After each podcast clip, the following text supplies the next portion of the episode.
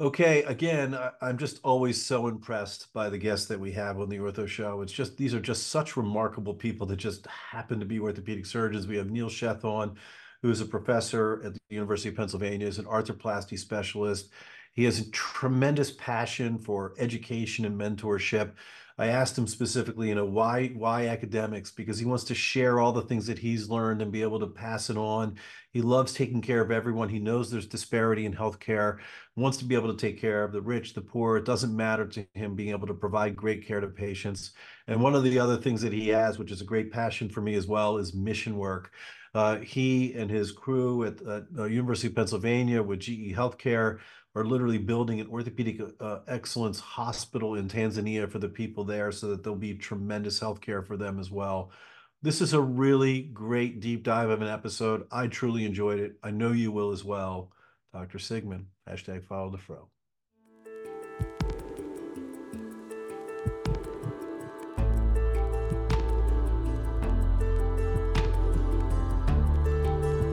From Medical Media, this is The Ortho Show.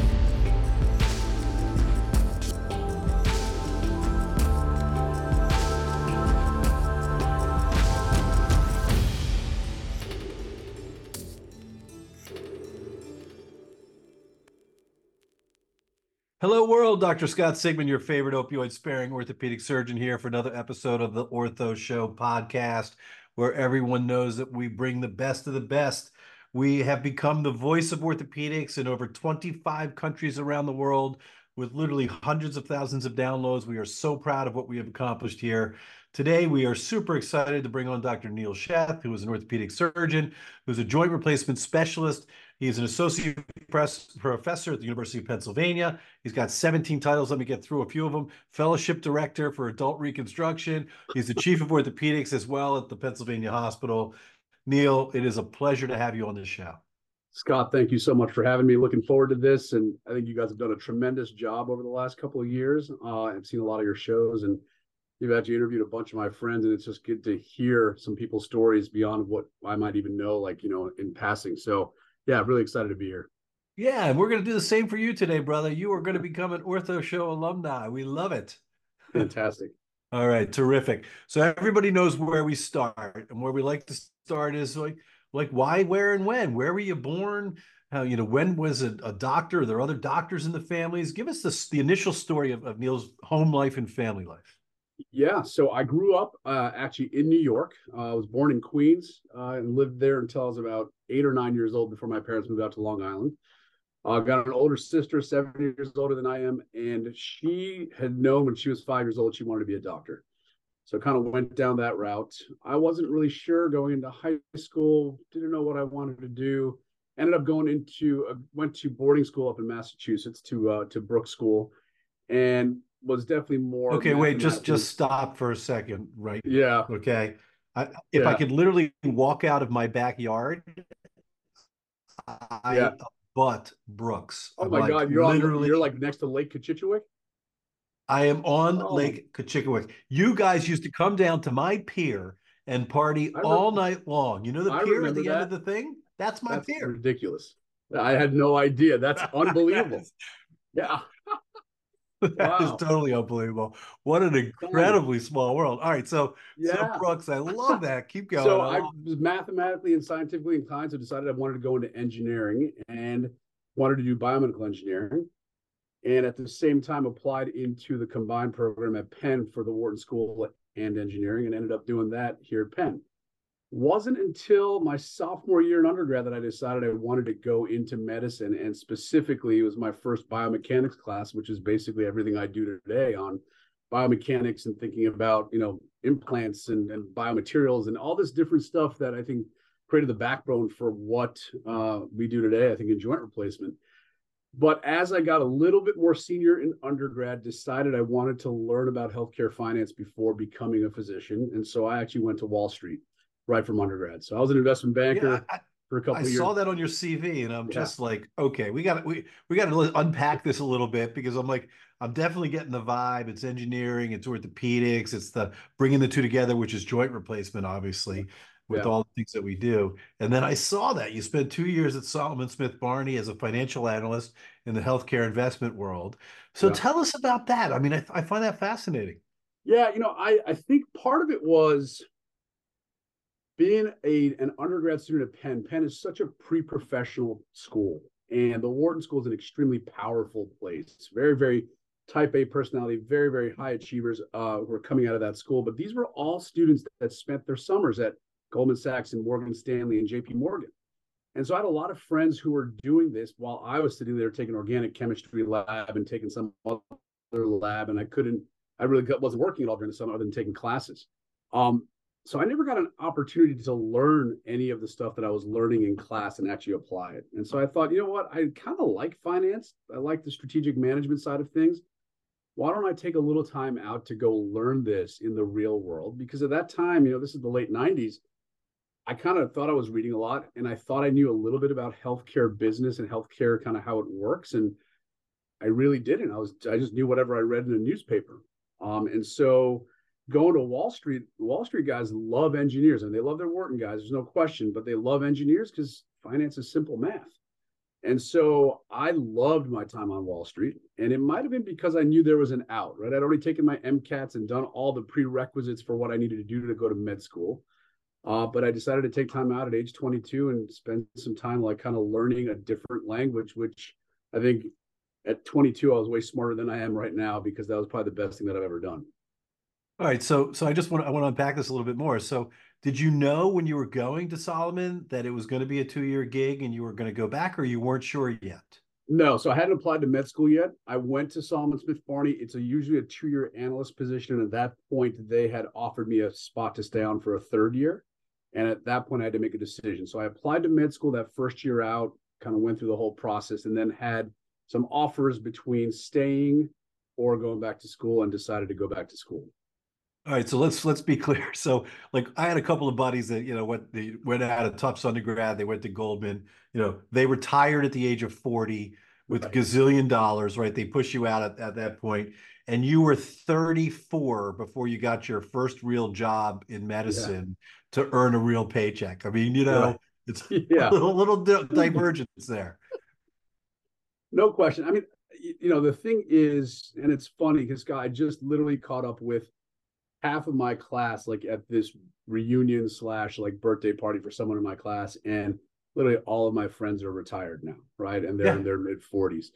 Yeah. But I, uh, you know, I, I really liked finance. I liked Wall Street, but I wasn't sure if I was truly fulfilled in saying I'm going to take money out of your pocket, put it into somebody else's pocket, and we're taking a commission like in the middle. Yeah, that's great. Um, and so I think when I went back and made the choice to go back to med school, like I went back for the right reason. Right. So and it was, and I was really happy that like it was what I thought I was going to be doing when I was a freshman in college. Like I wanted to be an orthopedic surgeon. Um, and so it, it kind of worked out. And the funny thing is you said 34, and yeah, I finished up my fellowship at age 35. And my best friend from undergrad called me the day I graduated fellowship, and he goes, I just want you to know that I met you literally half of your life ago, freshman year in college. Yeah, And you told me you wanted to be an orthopedic surgeon, like you're finally done. And I'm like, I'm not sure if that's a good thing or what you're to finally say to me. beginning, beginning. You're not Yeah. done.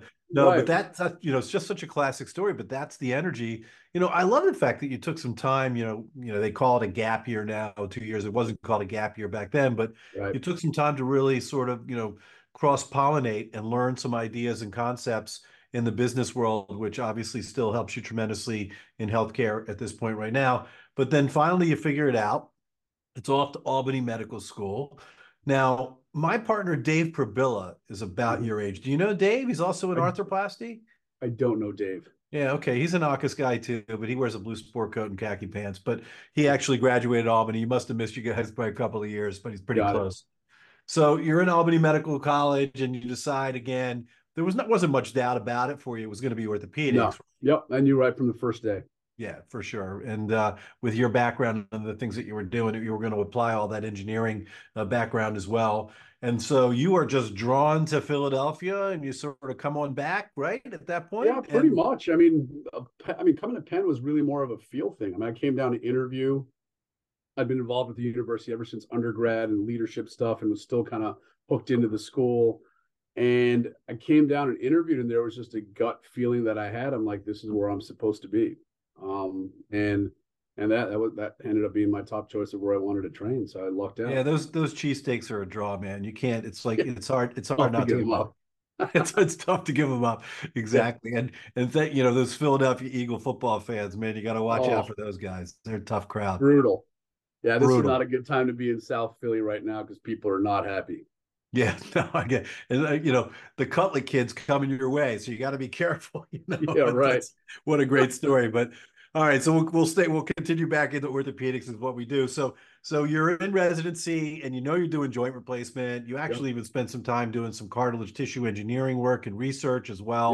Yep. and then and then it's off to fellowship off to rush which was you know so give some shout outs here along the way who are your mentors that really helped you Yeah. to decide the pathway for you You know, so I think that early on when I was in undergrad, uh, and definitely when I was on Wall Street and I was making that decision to go back, one of my first mentors was Tom Sculco from HSS, who has replaced both of my mom's knees, replaced my dad's knee. I've known him since I was 19.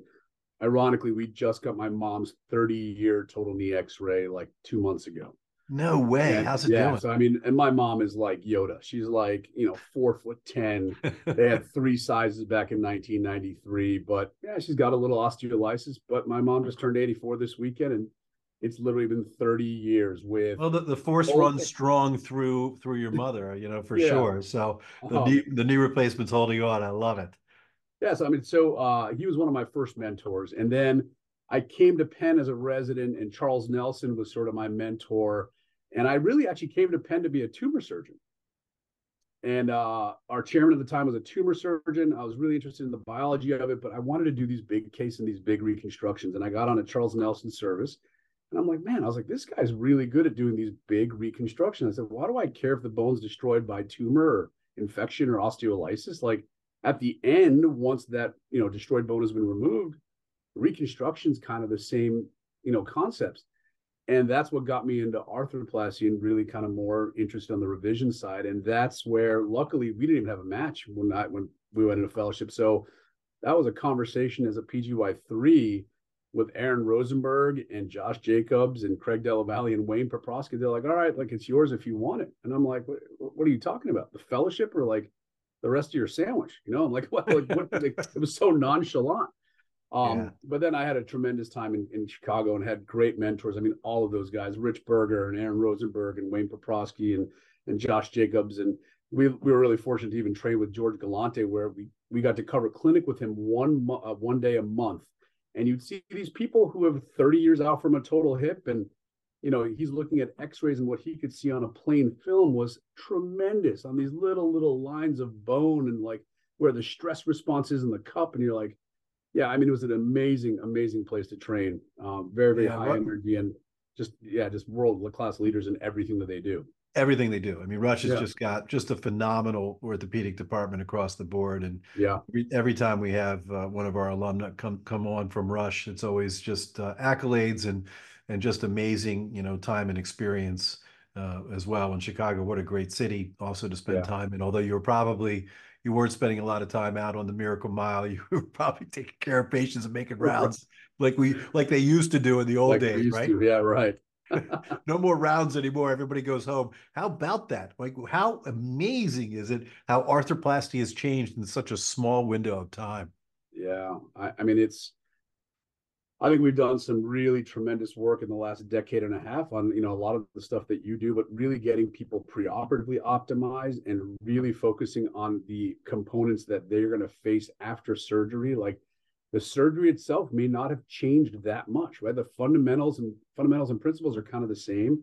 We've got some technology that can make us do it a little bit faster, a little bit easier, a little bit more reproducible surgery. But at the end of the day, like I don't think that much has changed on that realm. It's all the other stuff that I think synergistically has had a much bigger impact for patients.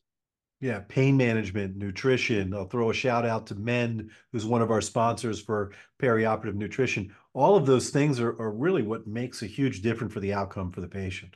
Yeah. It's nice to see. You know, so right, training with Rich Berger in 2009, 2010, and he's been doing outpatient joints since 2004. Which is amazing. Right. And and five years deep, I'm a fellow now, and I've never seen anything like this because I'm still used to people staying a minimum of three days in the hospital, if yes. not longer, after a joint replacement. And then go to and rehab so, for a week or two. Right. Exactly. So um it was amazing to get indoctrinated into that. A lot of skepticism is like, well, I'm not sure I'm going to be doing outpatient joints right away when I start. And then all of a sudden, the next decade, everything's being pushed that way. But it was very helpful, I think, to have lived in that for some time, have access to those kind of mentors that you can reach out and say, hey, listen, as I start this at Penn, like, what do I need to really focus on before it became fully mainstream, right? And now I think you can do this in most centers across the country much more reproducibly and safely for patients, right? And I think patients like, I mean, all the data shows that patients like it much better. Go home sit on yeah, your you, own couch and enjoy your own food, right? Yeah, no, absolutely. why do you want to be in the big white building with all those sick people, the bacteria yeah. and stuff? You know, recover at home. It's interesting. Today, I got a bulletin. There's so much virus running around that they won't even let anybody be admitted to the hospital right now. The, the beds are all full, and they don't even have post-operative beds. So wow. even all these, you know, since post-pandemic, even more reasons for for people to want to recover at home. So, so you know, so I love it. Again, you know, you're the classic underachiever. You didn't learn enough at Rush, so you decided to go to Germany for a little bit and learn something over there. That must have been a couple cool months. It was the interesting reason. The reason that happened was because George Galante said to me as a fellow, and you know, probably about three, four months into my fellowship, they had decided they wanted to keep me on at Rush after my fellowship. And unfortunately, they had just built this brand new $80 million building. Their overhead went up, and they're like, we're kind of on a freeze and we can't hire someone. But during that time when I was talking to them, George Galante pulled me aside and said, Neil, he goes, I think you should go to either England or Germany or Australia and go learn how to cement because we don't do any cemented stuff anymore. And I said something stupid to, to him, like, well, Dr. Galante, if you didn't come up with cementless acetabulary components in the late 80s, I would have learned how to cement like here. I was like, I'm just kidding, sir. I was like, I'll go wherever you want me to go. so they had set me up to go to the endo clinic. And um, it was phenomenal. I mean, it was great because I actually learned the way I cement today is still the way they taught me a decade plus ago. And those guys were so good. I mean, you see these 30 year x rays with these beautiful cement mantles. And I'm like, wow, I'm like, this definitely can work if you do it right. Uh, they're also just a tremendous infection center. So there's a lot of different things that I learned there that I brought back, uh, especially when I came back to Penn to, to be able to get um, some of our protocols in place for infection. And uh, it's just, it's also afforded me to make some lifelong friendships. I mean, there were so many international fellows crossing paths like while I was there that become with friends all over the world that are now invite you know inviting me to their conferences and some international collaborations, which were great. So yeah, no, it was a great time to be there and the right time to do it. And it's amazing, you know, in orthopedics, one thing that we do well is we have a tendency to, to repeat the same mistakes over and over again. And we think something new, like, you know, the threaded acetabular cup, you know, that was just a complete failure, right? But the idea of learning from the greats and then these things where longevity and arthroplasty is so important, right? Because, you know, you know, uh, for an ACL or a rotator cuff, you know, we don't, you do x-rays later on if they get arthritis, but you know, what you do is right there on those radiographs and that stays with the patient forever. And so, yeah, you know, having options to do both and, and keeping all of those arrows in your quiver really makes you a true master surgeon when you have lots of options. All right, so mm-hmm. so something happened though. I think you got on the wrong plane because you went to Ortho Carolina for two years. What you know? what happened? Yeah, you know. So yeah, so I so I finished up fellowship. The the Chicago thing kind of fell through. It was tough to figure out because I loved Chicago as a city. Loved all my mentors. Was really excited to be a part of that whole group. Um, but clearly the finances didn't work out there, so I had to kind of look at some stuff.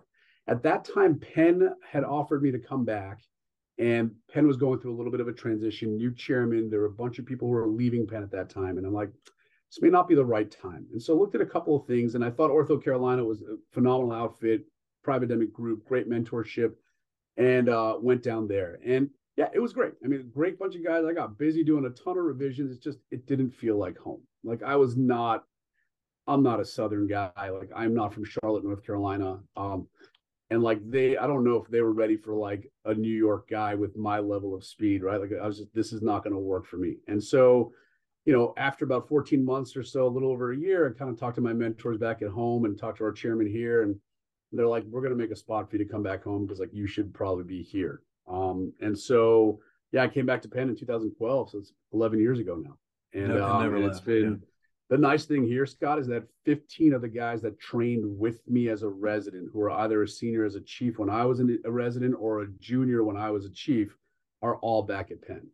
So we've been here for a decade plus together, and it's it's a little bit of a camaraderie that you can't create um, without having all these people that kind of grew up together, learning the language of orthopedics. But I know if the the shoulder guy's on call and, a, and an infected total knee comes in, he's going to call me. And if I'm in town, Andy, I'll take care of it. Don't worry about it. It is better for the patient. It is easier for me because I do this all the time.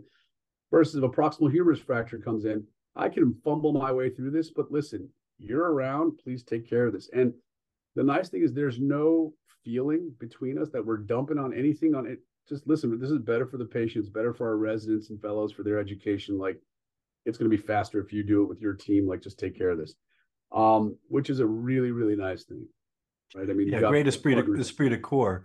Yeah. And, you know, I think this is great for our young orthopedic, you know, listeners out there, residents or or even medical students who are thinking about this. You know, you know, think carefully about where you're going to go in your first job in the process, but never, you know, but but keep things open, maintain your mm-hmm. relationships, and you know, eventually maybe the job doesn't open up right away. It may not be the right time, but if you keep the relationships going, then good things can happen for you.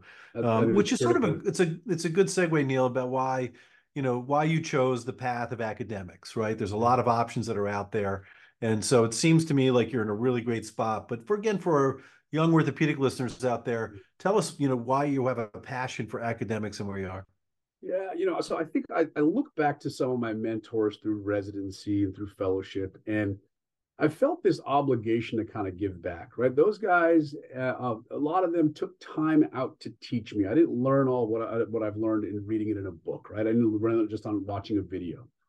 Um, and I had a lot of respect for my mentors who trusted me to take care of their patients, trusted that I was going to do the prerequisite work to be prepared for a case, right? And taking care of the patients. And, you know, I had the trust that I was going to do the right thing when it came down to it. But I'll tell you what I learned actually in residency that made me want to go into academics is watching some of my mentors teach me something on a Monday because I was struggling with something. And they were never happier than on Thursday when they saw me teach that to somebody else. Right. And it was the legacy of like, wow, this is like what's worthwhile. And that was more worth it to them than a bigger paycheck, right? If you're not spending all this time in academics. And that is what's actually fed me forward. Like I love having medical students and residents and fellows at multiple levels um, that are always around. Right? I don't have a minute to myself. Um, the other thing is that I, I'm really fortunate I'm at a university where I can collaborate with the entire university. Every single school, I've got some of the br- most brilliant minds on the planet around me in what they do. And if there are projects that I'm passionate about, there are people who say, Yeah, I'm happy to help you out. Can't do that in private practice. Um, and so I think that those were the reasons that really resonated to me. And look, if I really wanted money, I would have stayed on Wall Street. And if I really wanted that, then I made a very, very poor choice at age 24. Right. yeah. Um, but I, I, think one of the other mentors got John Esterhai, who was um, a mentor uh, here, one of our head of trauma. He goes, you know, at some point you got to figure out how much money you need to make. If you need to buy a new Ferrari every single year, you better make a lot of money. Otherwise, you're going to be unhappy. Figure out how much money you need to make in order to be happy. And then at that point, you make decisions based off of what's important to you, not because of a financial like goal. And that was very sound advice. But I've also been very much like that because I left Wall Street, nothing to do with money, but more based off of what I was really interested in based on passion. So um, yeah, I mean, I think I would be really bored in private practice if I just went to work and I had no one that was interested in hearing from me, no one interested in what we were doing, not interested in complex cases and and taking care of patients, um, you know, that are potentially not even going to have access to care because they're not going to fit that outpatient mold. They're not going to have care in a surgery center. And uh, it's nice when I have like a two week slot when it's those cases, but I think I get a little I, get a little peeved and I'm like, I, I kind of want to take care of those, some of those people that still need care that I, that, you know, we can still do with our team. And I think residents love that. They want to still, still see that in their training. Yeah. I mean, there's a few bullet points that I think of as you were talking. First and foremost, finding happiness, right? How, how, how important is that, right? I mean, Does money buy happiness? No, you you have to have passion. The things that make you happy, you have to do every day. Um, the disparity in the health systems that are available at this point, right? And so the I love the fact that you want to take care of the people, you know, regardless of their insurance or income or zip code, uh, color of their skin, which is fantastic. Um, I think that uh, you know evidence-based medicine is so important, but yet experience-based medicine can never be forgotten. The things that you've learned from your mentors, you keep in your brain and your hard drive, and then you share that as it goes down. I mean, I think that's a, as good as it gets. And then you brought up another point, which I think is a great segue into something else that I want to talk about, uh, which is another you know important project for you, and that's your mission work. Uh, mm-hmm. I've just returned from Honduras with One World Surgery last week. We had Beautiful. a fantastic, amazing brigade. The top anesthesiologist, uh, Teresa Bowling, and and uh, Marcia Bergen, who joined us, and Michael Redler, who was the, the leader, and Anand Murthy. Just just an amazing right. group that went down and gave amazing health care to the people of Honduras who need it the most.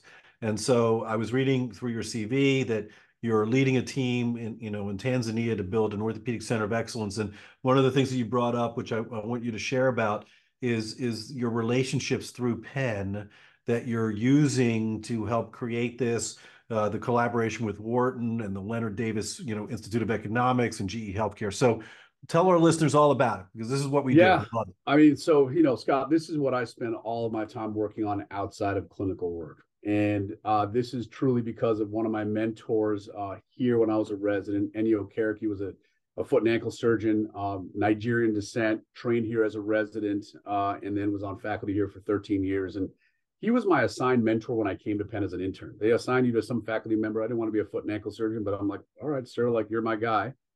And he used to take me out to dinner like two or three times a year, and we'd talk about life and rotations and research and career goals. And great.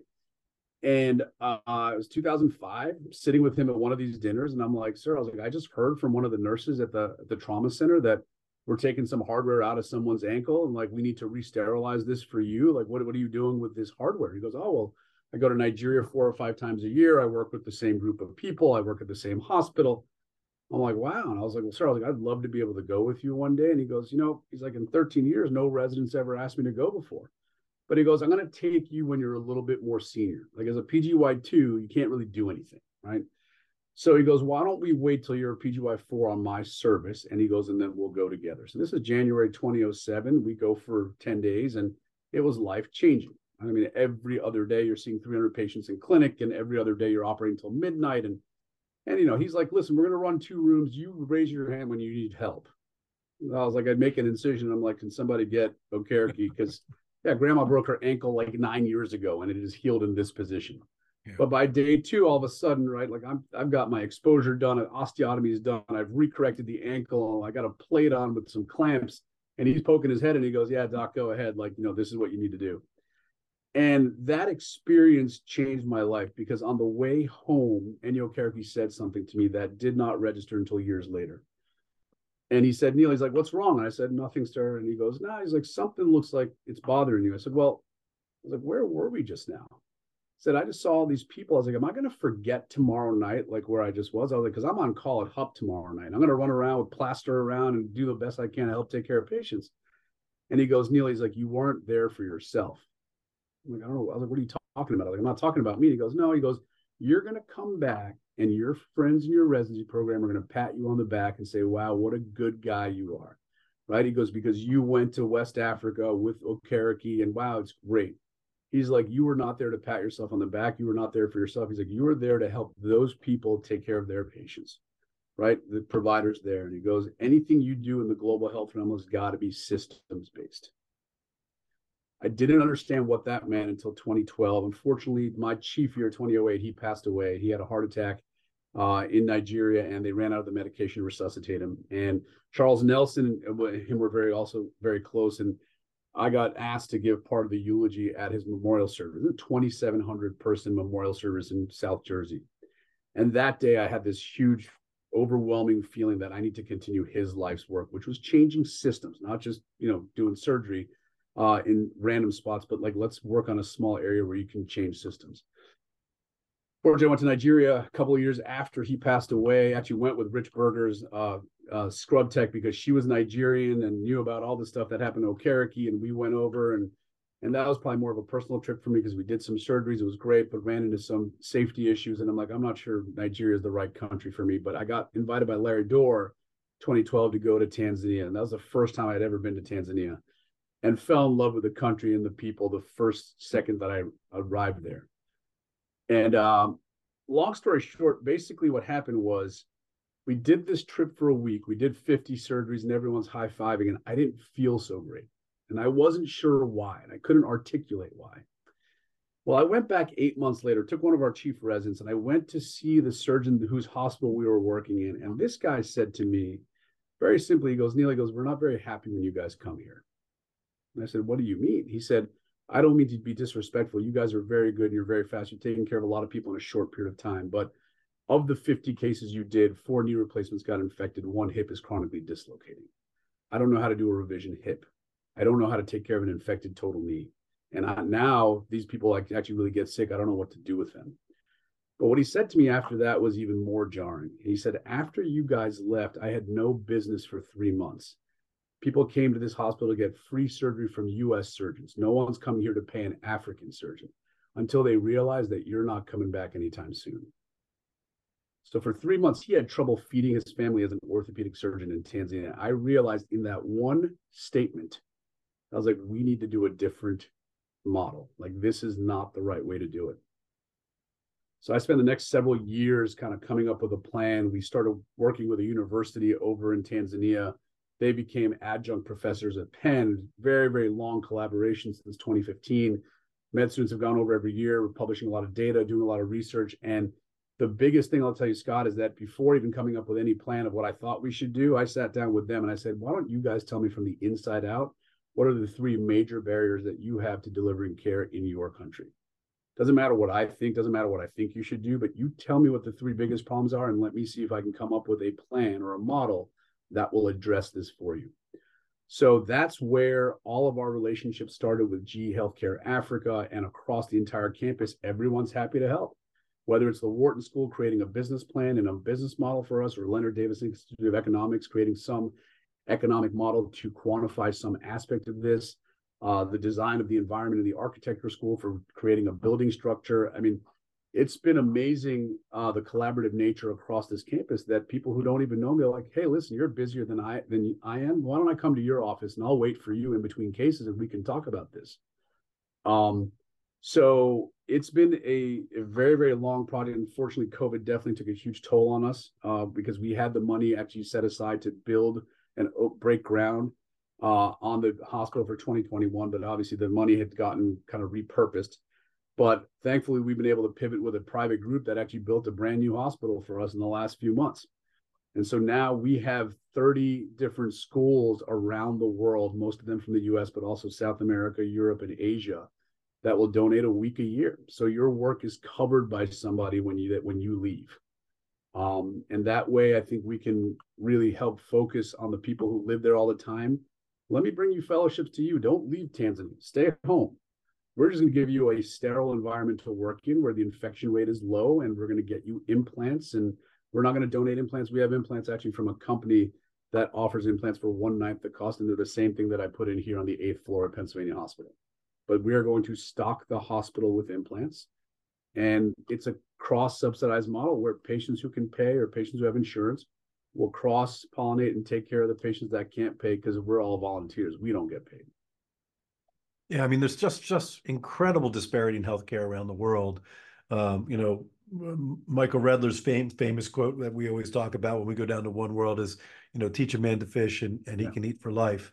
And so, you know, the idea is to train the doctors while they're there as well. These amazing doctors from around the world that come in, and then you're getting continuous care for these patients that need it the most, uh, and getting world class care. You know, that's what's so yeah. great, especially if you're building a really nice facility that has a lot of the state of the art equipment. And uh, I think a lot of doctors don't want to go on missions because they're, they're, worried or concerned that the work that they're going to be able to do is different than what they do at home, right? Sure. You spend time to become a master and an expert. You know, I don't want, I don't know how to do a non-union of a such and such, but I can do a great ACL. So line me up you know 14 kids that need ACLs and we'll take care of that for you you know and I think Right. that's what you're trying it sounds to me like that's what you're building as well Yeah, I mean, and the thing is that you know my big thing is I think talking to that guy uh, Jeffrey Kabira back in 2013 it was a decade ago now, but I thought about it like if I do a surgery today and I'm leaving town tonight and a patient has a complication, like I feel terrible, and I've got partners here that can take care of anything, and I still feel bad. Well, last thing I want to do is go to anyone's other country into their environment and say, let me make more burden for you in an effort to help. I'm just trying to do the best that we can, but I never thought about it that way, right? I never, and the thing is that some of those responses that he had or his reactions, those are just questions we've never asked, right? And there, and so, um, you know, I'll tell you that the cool thing for me, that I mean, the the really nice thing for me is that I'm in my mind, like I'm able to continue to fulfill this obligation to my mentor who passed away. But the other thing is that if I look back, this project is everything I've learned in my entire life between biomedical engineering, between finance and orthopedic surgery. It's in one project. And I get to collaborate with so many people around the, co- uh, the campus, all these different companies, like whether GE Healthcare Africa, the CEO of GE Healthcare Africa has become like a close personal friend. Like we like vacation with his family. 16 year old daughter comes to visit us and like visit my wife for like her 16th birthday. Cause so we've become very, very close. And you know, I asked him, I said, I was like, why are you so interested in this project? 'Cause I'm sure you guys get tons of projects every month. He goes, You're the only guy that has data. You didn't ask for anything until you spent five years with the university actually quantifying what the burden of disease is and quantifying what are the gaps in the system that you're trying to fix. There's a lot of diaspora that leave Africa and say, Ooh, I want to build a hospital in Ethiopia because I've been gone for 25 years and I feel badly. I want to do something for my country. I understand that there's a reason why you feel that way, but you have no idea what's happened in your country in the last 25 years in a specific system. So it's been, um, it, it truly is, it's been a tremendous part of my career. And uh, again, I don't think I could have given as much time and effort as I give to it without the support of like my chairman, Scott Levin, who said, this is a part of who you are. This is an extremely important piece of work that is important to you. And if I give you too much to do on the clinical side, that's going to take away from that. He goes, that would be a travesty. But I, I can't focus on that if he doesn't have that support for me. And I think it would be hard to do in a non-academic practice.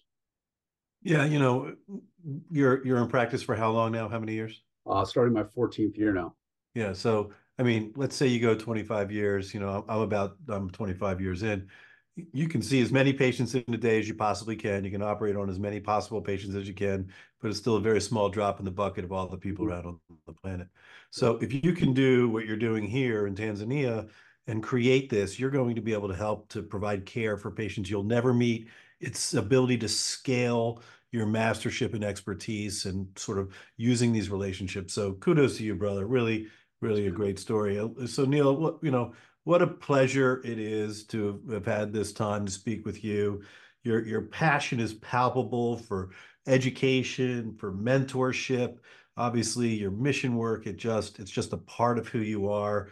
I want to thank you for your contributions to the world of arthroplasty. You've still got so much more to do and give, but really what a pleasure it is to have you on the show and want to thank you for all that you do.